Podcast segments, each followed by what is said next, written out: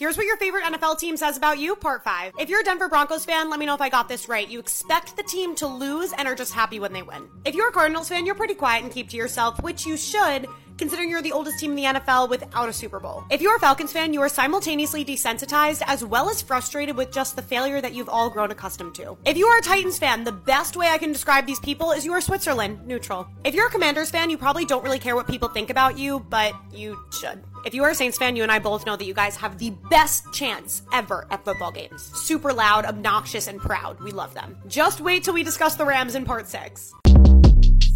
Short Cast Club